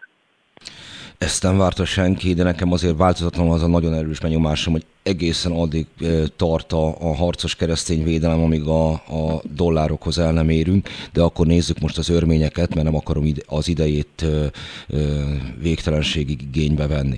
Az, az ön magyar, Úgymond egy magyar... kicsikét ilyen ironikusan szólva harcos keresztény védelmünk az addig tart, ameddig egy közösséget, mint például a nigériai vagy burkina fászói keresztény közösség népírtásnak nem tesznek ki, ameddig a népírtás és a konfliktus övezetek kellős közepébe az általam vezetett humanitárius tényfeltáró misszióval el nem megyünk, és ami után nem adunk ott a helyszínen, a helyszíni igényekhez igazodva életmentő egészségügyi, élelmiszer és más segítséget, amivel minden héten és minden napon emberi életeket mentünk meg, köszönhetően egyébként a magyar emberek, a magyar adófizetőknek a, a nagy vonalságának, és annak, hogy ezt széles körön támogatják ez ezt igen, az, igen, az ügyet. Ez Tehát a, a harcosság az számunkra ezt jelenti, ezt tartom hiteles keresztény védelemnek, nem pedig azt, amiben próbálnak minket az ellenzéki politikai szereplők folyamatosan belerángatni, hogy mindenfajta kontraproduktív diplomáciai konfliktusokat vállaljunk föl, amiknek semmilyen, semmilyen pozitív hatása nem lenne az adott keresztény közösségre. Um, az nem tudom, hogy mennyiben kontraproduktív, hogyha szerepel egy diplomáciai látogatásnak a záró dokumentumai között az, hogy a magyar fél azért szóvá tette az adott ország keresztényeinek helyzetét, de térjünk egy kicsikét vissza, mert mondom, nem akarom végtelenségig húzni az idejét, az Örményországra. Az ön magyar füllel igen furcsa hangzású neve az onnan jön, hogy ö, édesapja révén örmény. Így van, igen. Apa, apajágon erdélyi örmény magyarok vagyunk. Önnek Magyarország és Ör, mert ez nagyon, megint csak nagyon derék, hogy ön kitüntették Örményországban a kaukázusi örmények iránt végzett tevékenységéért, de Magyarország és Örményország kapcsolatai változatlanul meglehetősen fagyosak, és itt a legrégebbi keresztény államról beszélünk, és ennek az okai eléggé egyértelműek. Azerbajdzsánnak egy pszichopata gyilkos kiadása, akit ott, ott aztán nemzeti hősként fogadtak. Erről, ennél, en, en, ezzel kapcsolatban nincsen rossz érzés magában? Az egész ügymenet az közel tragikus végű. Szafarov kiadásáról van szó, akit Így van. Magyarországon egy örmény tiszt jelölt vagy katona meggyilkolásáért Magyarországon elítéltek, börtönbüntetésre ítéltek, ezután az azeri fél kiadatást kért, a nemzetközi kiadatási jognak megfelelően a büntetés végrehajtás folytatásával kapcsolatos garanciákat az azeri féltől Magyarország megkapta, átadta a, a, a fogvatartottat, az azeri fél nem tartotta magát az átadott garanciába a foglaltaknak. Ezt hogy Magyarország És ez kit a... lepett meg? És ez kit az... lepett meg, hogy az azeri fél nem fogja... És ez kit lepett meg, hogy az azeri fél nem fogja tartani? Már elnézést, de a nemzetközi jog és a diplomácia nem, nem meglepetésen alapszik, hanem jogon és jogi felelősség vállaláson. Tavaly az európai az európai, az emberi jogok európai bíróság egy olyan szervezet, amelyik igencsak szereti Magyarországot elítélni mindenfajta vélt jogsértések miatt, kimondta egy határozatban, illetve egy, egy végzésében, hogy Magyarországot semmilyen jogi felelősség nem terheli. Ezért Magyarország mindent jogszerűen csinált, és elítélte Azerbajdzsánt azért, mert nem tartották magukat a, a garanciákhoz. Majd a Most magyar miniszterelnök többször elutazott baráti látogatásra Azerbajdzsánba. Ez azért ez a kép így. Majd a magyar miniszterelnök többször elutazott Azerbajdzsánba baráti látogatásra. A kép azért így teljes. Hát volt egy ilyen incidens a két ország között, egy ilyen incidens nem kell és nem is szabad, hogy befolyásolja két országnak általában véve a bilaterális kapcsolatait. És összességében véve a magyar embereknek nem érdeke az, hogy Magyarország és Azerbajdzsán között a diplomáciai kapcsolatok egy ilyen incidens következtében megszakadjanak, vagy, vagy súlyos károkat. Helyette megszakadt a Körményországgal. Helyette megszakadtak Örményországgal, amit nagyon sajnálatosnak tartunk, de az örményfélnek az egy oldalú döntése volt. Hát erre mondom azt, hogy nem hiszem, hogy ezen bárki is meglepődött. Tehát az, hogy valamit jogszerűen e, végrehajtók, az nem azt jelenti, hogy végre is kell hajtanom. Magyarországot senki nem kötelezte arra, hogy kiadja Szafarovot, és mindannyian tudtuk, hogy azonnal szabad, szabadon fogják engedni, és hősként fogják ünnepelni. Én, és ezek után ráadásul... Értelmi hogy... szinten közelítjük meg a, a diplomáciát és a nemzetközi jogot, akkor valóban a, nem a, lepődünk meg egy érzelmi reakció. Mindazonáltal én magam, mint magyar kormánytisztviselő és mint örmény származású a, magyar kormánytisztviselő, büszke vagyok arra, hogy olyan életmentő humanitárius segítséget nyújtottunk az örményországi a Karabakból Örményországban menekült, valamint a szíriai és iraki örménységnek, hogy ezáltal egész közösségek megmentéséhez járultunk hozzá, és ezáltal második kareként minden örmények apostoli pártiárkája köszönetét fejezte ki, nem az én irányomban, hanem általában véve a magyarság irányába ezért a kiállásért, ezért a tessék kiállásért és segítségét. Most ezek után tessék ezt egy serpenyőre helyezni azzal, hogy a megfelelő nemzetközi jogi szabályoknak a betartásával és garancia mellett Magyarország átadta Szafarov, Ramil Szafarov büntetés végre hajtását Azerbajdzsán. Ne haragudjon, de nem csak erről van szó, hogy a, hogy a karabaki konfliktus és az ott veszélybe kerülő örmények nek segített Magyarország, és hogy ez nem áll arányban egyébként azzal, hogy kiadott egy, egy gyilkost, hanem azért Azerbajdzsán és Magyarország kifejezetten baráti, diplomáciai kapcsolatot épített ki, miközben a karabaki örményeket ez az azerbajdzsáni hadsereg veszélyezteti példának okáért. Ez azért nekem inkább a pávatáncnak tűnik, ami bizonyára szerepel valamelyik új szövetségi leírás, és nem tudom melyikben. Értem, ez egy ez az ön értékelése, hogy pávatánc. Én a rádióhallgatókra bízom azt, hogy érdemese fenntartani Magyarország és Azerbajdzsán között a magyar emberek érdekét szolgáló stratégiai geopolitikai, geostratégiai és külgazdasági kereskedelmi kapcsolatokat, vagy ezeket meg kell szakítani egy incidens miatt, ami során nem teljesítették a vállalat garanciát Ramil Szafarov büntetés végrehajtásának az azerbajdzsáni folytatására vagy nem kellett volna eljutni az incidenstől, de abban igaza van, hogy ez most már incidensig, de ezt most már tényleg bízzuk akkor a hallgatókra, szerintem egyértelműek Igen. voltak az álláspontok. És ezek mellé, hogyha a magyar morális felelősség vállalásról beszélünk, Ön azt mondta, hogy nem, nem az a kérdés, hogy aránylik-e egymáshoz emberi életek és egész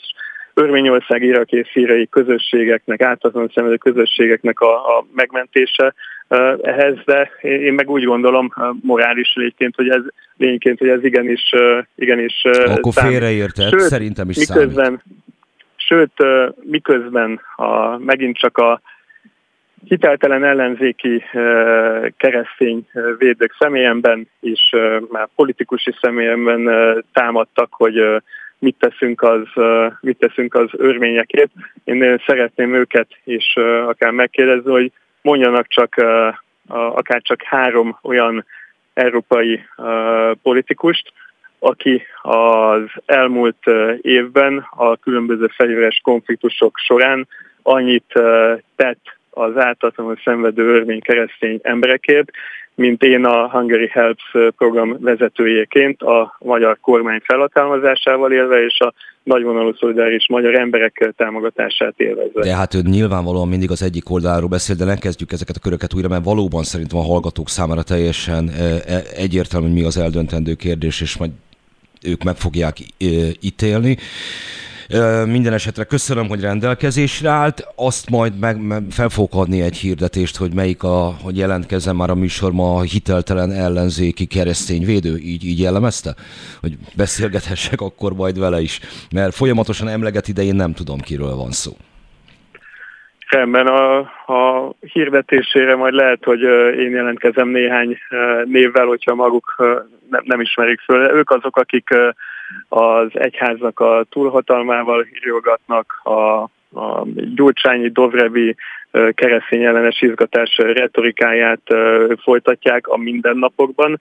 A mindennapokban a, a papoknak a hatalmával riogatnak például az Európai Parlamentben, majd amikor úgy vélik, hogy a tényeknek a megfelelő távol tálalásával... Mondja, ne haragudjon, mondja még egyszer, Gyurcsányi, Dobrevi keresztény, mi volt ez? Ez nagyon-nagyon szép.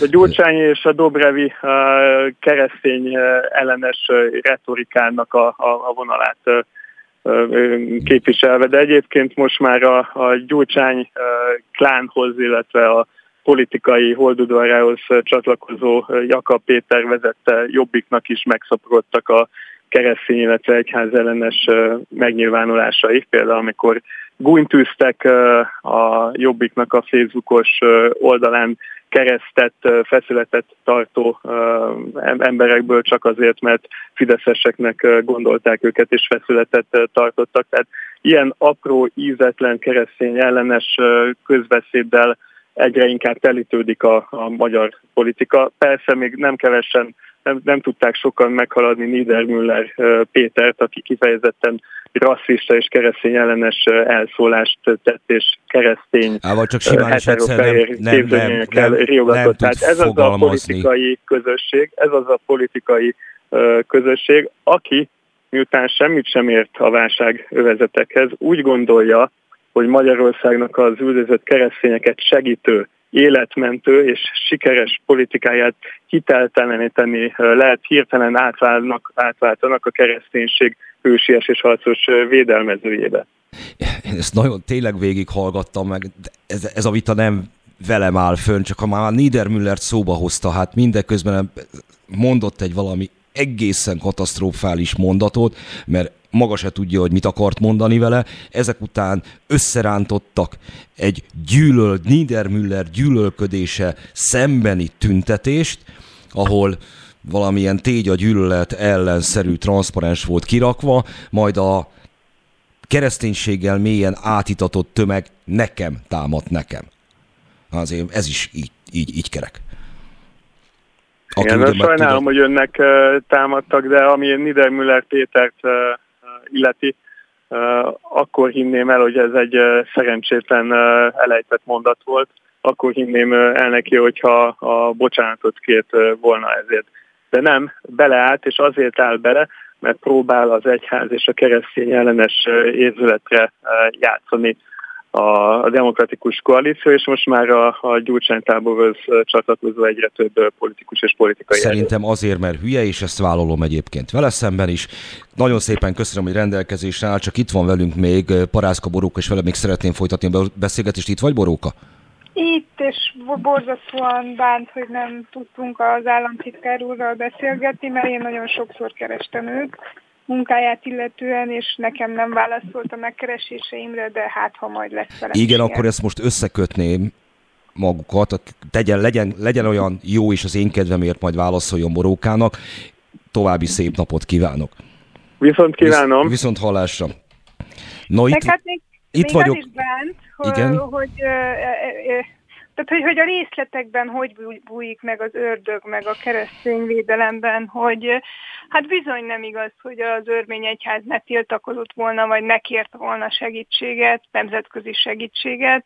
Például 2016-ban, amikor a közel-kelet egyik legnagyobb keresztény templomát a török hadsereg lerombolta, azt a Diárbakiri örmény templomot, amivel egy évvel korábban adtak hát, és amit az amerikai diaszpóra több mint egy millió dollárból renovált, ezt a templomot egyébként a 15-ös vérengzések során rongálták meg nagyon csúnyán, Uh, és hát nem, nem kaptak segítséget a segítségkérés ellenére. Ja, de két től, től, től, különböző dolgokról beszélünk, és ez kijött egyébként de, az előbbi beszélgetésben, hogy mindeközben ezt... Egy, egy, egy, egy részletre hadd hívjam fel a figyelmedet, hogy ezzel egy időben jelentette ki Orbán Viktor, hogy Törökország és Erdoğan a mintállam tusványoson Erdélyben. Azért vagyok ennyire kényes erre a témára. De ebben miközben... szerintem ez tökéletesen jól kijött az előbbi beszélgetésben, hogy van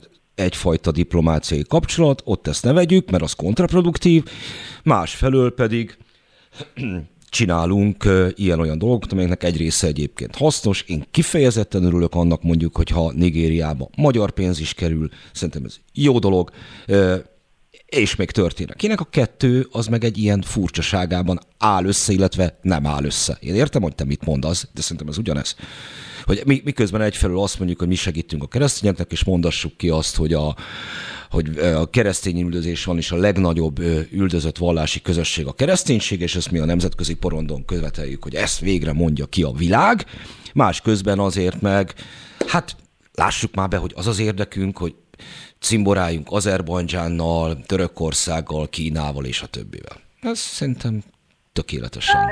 Még, még van itt egy súnyi játszma, hogy ezt az egész keresztény üldözést egyfajta globális vallásháború elemeként próbálja eladni a, a magyar kormány, és hát nem, pont Törökország esetében nem, hanem a török autokrácia vagy diktatúra egyik eleme az, hogy, az, hogy ilyen atrocitások történnek, járulékos kár volt ez, vagy, vagy rombolás ez a kurdok elleni megtorlásnak, úgyhogy nem, nem a muszlimok rombolták le, mint vallási közösség. De figyelj, azt mondtad, hogy nem hiszel az identitásokban, vagy hogy nem, meg megkérdezted, nem, nem. hanem, hogy, ez, hogy ezek a politikai állásfoglalások adják az identitást. Szerintem itt, itt identitás küzdelmekről van szó. Ezzel a, a, a ez a keresztény védelem sem pusztán arról szól, hogy valamilyennek a nemzetközi diplomáciában a magyar kormány láttassa magát, vagy itthon eledje, mint hogyha egy valamiféle globális vallásháború zajlana, hanem, hanem egy önazonosságot kreál. Ez a politikájának a lényege, az illiberális demokráciának. De én azóta vagyok nagyon gyanakvó ezekkel az identitás, az identitás szóval mint közhasznú fogalommal, amióta Erdélybe ez így becsípődött, hogy mi itt őrizzük az identitásunkat. Tehát hogy e- erre hiva, értem, amit mondasz, hogy erre hivatkozni, vagy hogy bármiféle identitás elemmel operálni közéleti szinten, egy identitás elem hordozójaként fellépni, mint, mit tudom én, magyar párt, vagy magyar szövetség, vagy mint keresztényvédő kormány, vagy tehát, hogy érted, random sorolhatnám ezeket az identitás elemeket, szóval ez bennem eleve, eleve gyanút kelt. Én azt elhiszem, hogy benne gyanút kelt, én, én, csak én megérzem időközben azt, hogy, hogy erre mekkora nagy a szükség, és hogy van egy olyan, amire a magyar kormány rájátszik, ez a, a mindig, a, amit te mondtad, az előző órában folytatott beszélgetésünkben az a, a szomszéd zöldje, nem fűje mindig zöldebb, Magyarország-Románia relációjában, de hogy, hogy van egy olyan tendencia, ahol, ahol mindig a másikat kell respektálni, vagy legalábbis van egy ilyen percepciója ennek. Ez, és szükség mindig arra van, amire szükséget gerjesztenek, tehát érted, antiszemitizmus sincs, de igény az van rá, ahogy a bombó mondja, tehát hogy érted, tehát, ez, ezért, ezért hamis játszma, ez az identitáspolitikai játszma, mert, mert úgy hangolod, ahogy akarod. Hát meg nem tudom, meg amilyen igény, igény van ö, rá azért... De ezt, ezt most ezt úgy mondom neked, mintha én nem, veled ellentétben nem támogatnám teljes melszélességgel a Black Lives Matter-t, ami ugye egy ilyen identitáspolitikai mozgalom. Tehát, hogy én most magammal kerülök ellentmondásban, ha úgy tetszik, csak hogy azt gondolom, hogy, hogy addig, amíg mozgalmi keretek között marad, és ameddig ennyiféle pozícióból tudják támogatni. Ezt Magyarországról nem látjuk, hogy az amerikai fehér közösségek jelentős része is támogatja a Black Lives Matter. Tehát, hogy, hogy az úgy identitáspolitikai aktor, hogy nem, nem sajátít ki, vagy nem monopolizál teljesen, és, és legfőképpen nem nem ö, kreál identitásokat. Persze monopolizál is, meg kreál is, tehát hogy itt mindent meg lehet száfolni, óvatosan fogalmaznék, meg hát így ekkora mozgalom esetében elképesztően sok minden és sok őrültség is tud ö, ö, történni, csak, csak jelezni akartam, hogy az, hogy az identitáspolitikáknak ö, különböző szintjei vannak, és e, ez a fajta gyarmatosító, kisajátító, demagóg, álságos, hamis identitáspolitika, ami például ez a, a keresztény Európa védője szerep, ez, ez azért nem működik, mert ilyen identitások nincsenek. Mármint milyen identitás nincsen? Mögötte nincs. Hát például ez a fajta keresztény üldözés, amit tálal a magyar kormány, többek között azért kerestem egyébként a, államtitkár urat, mert nagyon kíváncsi lennék, hogy ezek a libanoni beavatkozások, meg segítségek, meg tehát, hogy, hogy, hogy egy kicsit megpiszkálja az ember a tényújság írás szintjén a dolgot, akkor, akkor azt látja, hogy hát itt nem, nem történik érdemi beavatkozás, hogy itt nincs tényleges konkrét kapcsolat, felmérés, nincsenek valós közösségek, egy-egy ilyen tranzakció mögött, és hogy, hogy akkor hogy, hogy akkor kéne látni, hogy... Szerintem te egyébként ezt félre, félreérted az üzenetet. És uh, mitán nem vagy a célközönség. Ez nem, nem annak szól, hogy a keresztény Európa veszélyben van, hanem az, hogy van egy, ezt múltkorjában úgy fogalmaztam, hogy van egy civilizációs szorongás. És emberek szeretnék azt, hogy olyan maradjon a világ, amilyet ismernek. A Reimszi székesegyház az maradjon a Reimszi székesegyház. És hogy azok a politikusok, politikai erők, amelyek erre az igényre rezonálnak, azok nem véletlenül, hogy ilyen pici dolgokban is megtalálják azonnal, ahol ez a fajta vágy meg van támadva, vagy mondjuk a joghurtos pohárról leszedik a keresztet, mert, mert, mert egy tömegigény van arra, hogy, hogy ez a fajta önazonosság maradjon meg.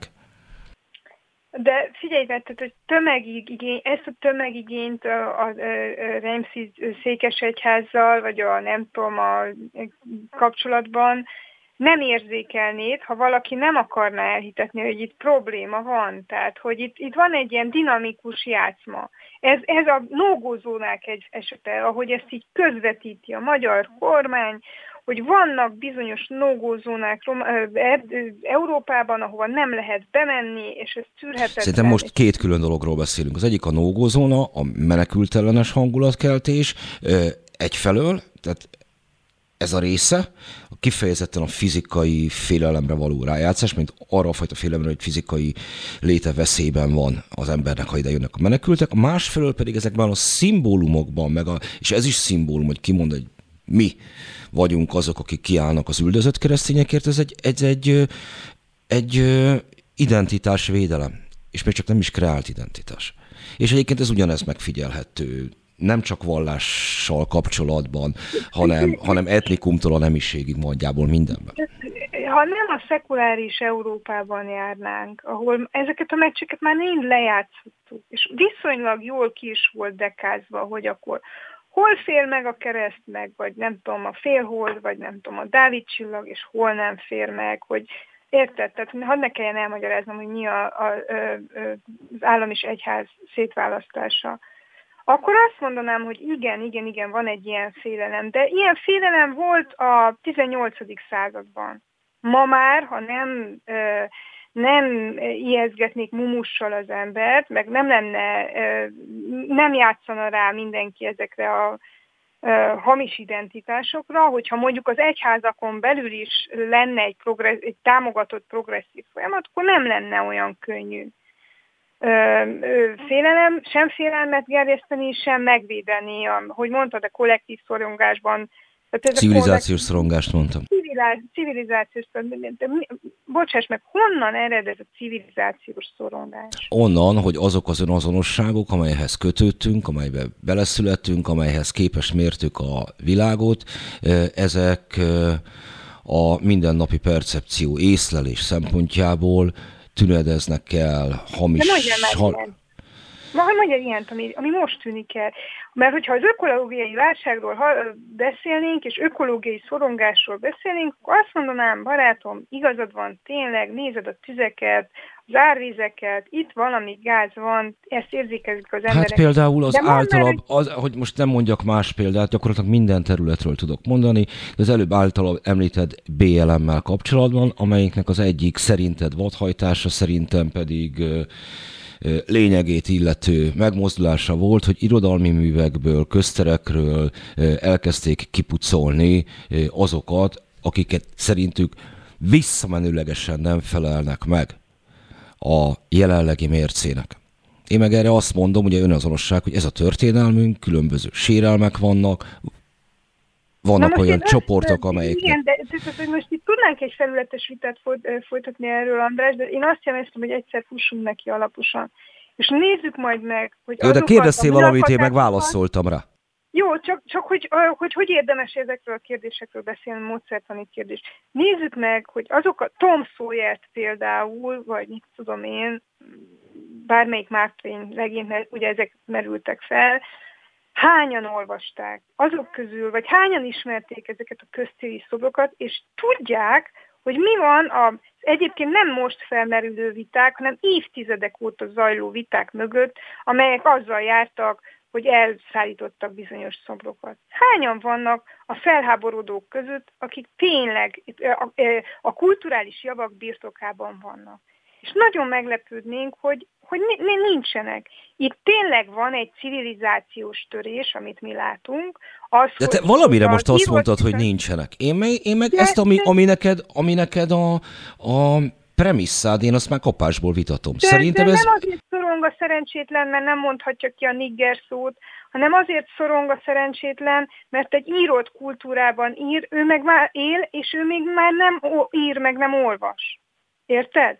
Teljesen más szinten nem. vannak a problémák.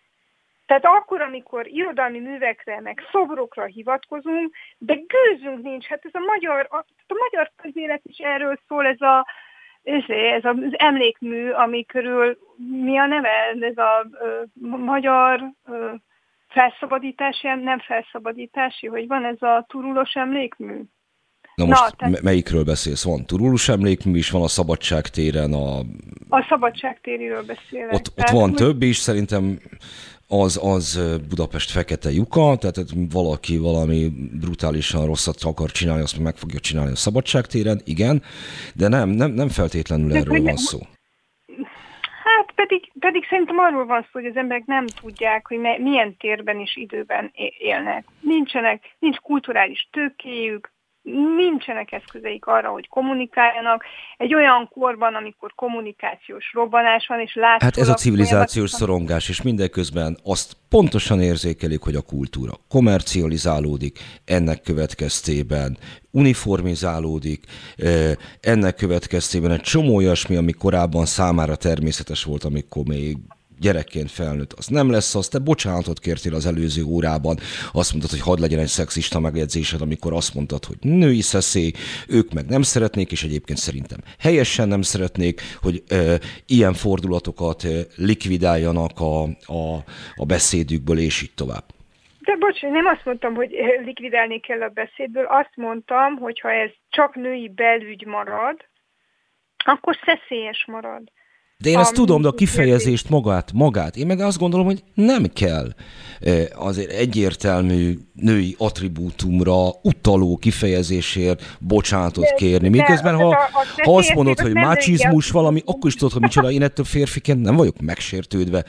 De jön de, valaki, és akkor a... Nem, de, ne, ne neked kelljen elmagyaráznom, hogy a szeszélyesség, az nem egy női attribútum. Tehát te éppen olyan szeszélyes, meg... De nem, én veszélyes vagyok, az más. Elsősorban magamra. De nem ezt akartam mondani. Hát persze, hogy nem.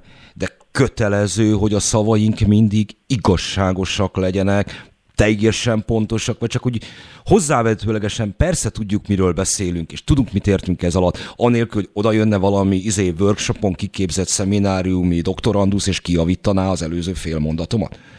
Nekem a BLM-ben is ez, ez, ez valószínűleg itt tényleg nem fogjuk tudni egymást érteni. Ez a, ez a túlbiztonságra törekvés. És amiről igazán nem fog tudni már beszélni, mert kifutottunk az idő, már még, még van pár percünk, csak hogy, hogy amire én utalok, hogy ez a például amit megfigyeltünk az elmúlt másfél évben, és itt kvázi járványkezelésben, hogy nekünk azért nagyon biztonságos legyen, miközben az a Banglades, amit te ismersz, ott 3,5 millió 5 és 17 év közötti gyerek dolgozik a ruhaiparban, akiknek teljes megélhetése omlott össze. Haló? Tehát ez így most nem fair, hogy ebbe egy három percbe belemegyünk, mert még pont annyi van szerintem hátra a műsoridőben, mert nem tudom még lehet őt is. Tehát, hogy, a, hogy például mi van a Rohingya táborokban, ahol most kezdődött meg az oltás egy pár hete, két hete, ha jól tudom, max. három, és hogy mivel jár az oltóanyag hiány, és nem csak az oltóanyag hiány, hanem a meglévő alapbetegségek jellege, és, a, és egyáltalán az egészségügyi állapota a társadalomnak. Tehát, hogy én ezt nem egyszerűsíteném arra, hogy most éppen nincs rabszolgamunka Bangladesben, mert a lezárások miatt nem, egyébként már van, mert az, az volt a leghamarabb visszapörgetve, mindenki gondosan vigyáz arra, hogy a gyerekrabszolgák lehető legkevesebbet maradjanak ki a munkából, tehát hogy én e-, ez, ezért aggódom a legkevésbé. Visszatérve igen, az a, az a célunk, hogy a szavaink a leg, lehető legkevésbé bántsanak, és a lehető legjobban értsük egymást. Ez, ez egy elengedhetetlen cél. Ez, ez, ez, ez, meg az, hogy szórakoztassanak, meg még egy csomó más funkciója van ennek. Nyilván, de szórakozni is csak akkor tudsz, hogyha ha van egy értelmezési kereted, meg értelmezési mező. És hát pont, is, hogy nem. Hát az egyik legnagyobb komikum az, hogy több értelmű, és ezzel játszol. Értelmezési mezőről beszéltem. Vagy választhatsz, de amikor nem választhatsz, amikor csak rádaggatnak jelzőket, kényszerhelyzetekbe kerül. De akkor sem választhatsz, ha jön valaki és előírja azt, hogy már pedig egyébként milyen hát, szót kell használod, és hogy őt, ő mi bántja. Mindig, mindig, a, mindig a legkiszolgáltatottabb, és akinél a legnagyobb a kockázat, az dönt. Tehát más bőrére senki ne szórakozzon. Te ez nem, ne haragudj, a szavaim De... még senkit nem döntöttek ágynak. Minden, Legalábbis nem minden, úgy. Minden genocidium szavakkal kezdődött, és nyelvi megbélyegzéssel. Ez, erről beszélgettünk. Hogy amikor, amikor elkezdődik a nyelvi jogokkal való visszaélés, vagy nyelvi jogszűkítés, akkor az már a genocidium egyik előszobája. Rajta van a skálán, amivel mérik azt, hogy mi a, mi a veszélye. Vagy Igen, csak hogy azzal kapcsolatban meg lehet anél, anél, tehát akkor még lehet ellenlépéseket tenni, amikor ö, még egyébként fizikai sérelem nem ért, nem fogod tudni a veszélyeket kiküszöbölni az életből, akkor az jön nem, majd, nem, nem, hogy elkezdett fogni, és elkezdett te megtervezni a világot, és Afganisztánból indultunk, oda térjünk vissza. Akkor Afganisztán lesz, hogy megpróbálok én valamit innen, nyugatról, saját mércém szerint megvalósítani ott. A vége az, hogy elköltök teménytelen mennyiségű pénzt, és egyébként pedig rosszabb helyzetbe kerül mindenki, mint előtte volt. Nem szeretném átvenni a műsorvezetés szerepét, meg az én műsorvezetői habitusom egyik alapeleme az, hogy mindig a vendégé az utolsó szó, de mondanám, hogy 55-nél tartunk, és azt mondták, hogy eddig beszélgetünk, úgyhogy uh, ne, ne, ne, de én nagyon szívesen ráhúzok még két percet, amit végigbeszélhetsz, persze. Csak majd jelzem, hogy nem értek meg, egyet. Majd itt... a, a political correctet uh, kerülgetjük, a harmadik, vagy negyedik, vagy x véres vita témánk nekünk kettőnknek, és azt gondolom, hogy méltatlan ez így két mondatba uh, szájon vágni, mert valóban erről szól ez a legalábbis az elmúlt két évtized, hogy uh, hogy ezzel mit kezdünk, és miért van ekkora tét. Hát én például két mondatban szájon vágom. Én, én még azt gondolom, hogy ne, ne, ne vágj szájba, én ebben nem megyek bele ebbe az utcába, és ezt nem szoktam megengedni senkinek, tehát hogy nem fogod tudni velem ezt szájba vágni. Én azt gondolom, hogy, hogy sokkal mélyebb és sokkal fontosabb probléma, és hogyha ha lenne egy tiszta közbeszéd Magyarországon, hogyha nem lenne olyan könnyű visszaélni szavakkal és politikai jelzőkkel, akkor a, a magyar ellenzék se lenne annyira békasegge alatt, mint amennyire van, mert ebből él, ezekből az álságos identitáspolitikai játszmákból. Ez a politikai... Dehogy abból él, a NER, NER által neki jutatott összegekből él. Így Igen, ebben, ebben mélyen igazad van, és ebben kivételesen egyetértünk, de, de ez tartja fenn, és ez, ez tartja össze a tábort, és ez, ez mozgósít, és tehát az, ahogyan cigányozni, vagy erdélyi magyarozni tud egy, egy magyarországi ellenzéki, apropó miért, font, miért lenne fontos az általadó és sokat szidalmazott PC, tehát azt tanítani tudná a kormánypártnak is. Tehát De abban meg szerintem én azon, azok a jó helyek, ahol erről magáról állít ki bizonyítványt, felőlem tegye. Maximum meg fogja... Mert te nem vagy sem cigány, sem erdélyi magyar. Én viszont az vagyok, és e, Elmondjam, kedves Boróka, hogy mi vagyok, amit egyébként leginkább annyira szoktak emlegetni. Mégis sajradék kiáll, pártodból lesz, és pártjáért, vagy hogy van az a lesz? Így nem van, igen, ez történt. Ez, ez történt. Na jó van, Akarsz még valamit mondani 15 másodpercben? 14, 13, 12? Nem folytatjuk. Jól van. Vagy valahol máshol, nem öccseljük, nem úszod be. Már jössz majd úgyis Pestre, akkor majd találkozunk. Én most egy darabig még nem megyek Marosvásárhely felé. Egyébként voltam nálatok már többször, és kiválóan éreztem magamat. Remélem, hogy a hallgatók is jól érezték magukat az elmúlt két órában. Köszönöm neked, hogy itt voltál, és a hallgatóknak pedig a figyelmet. Hírek jönnek.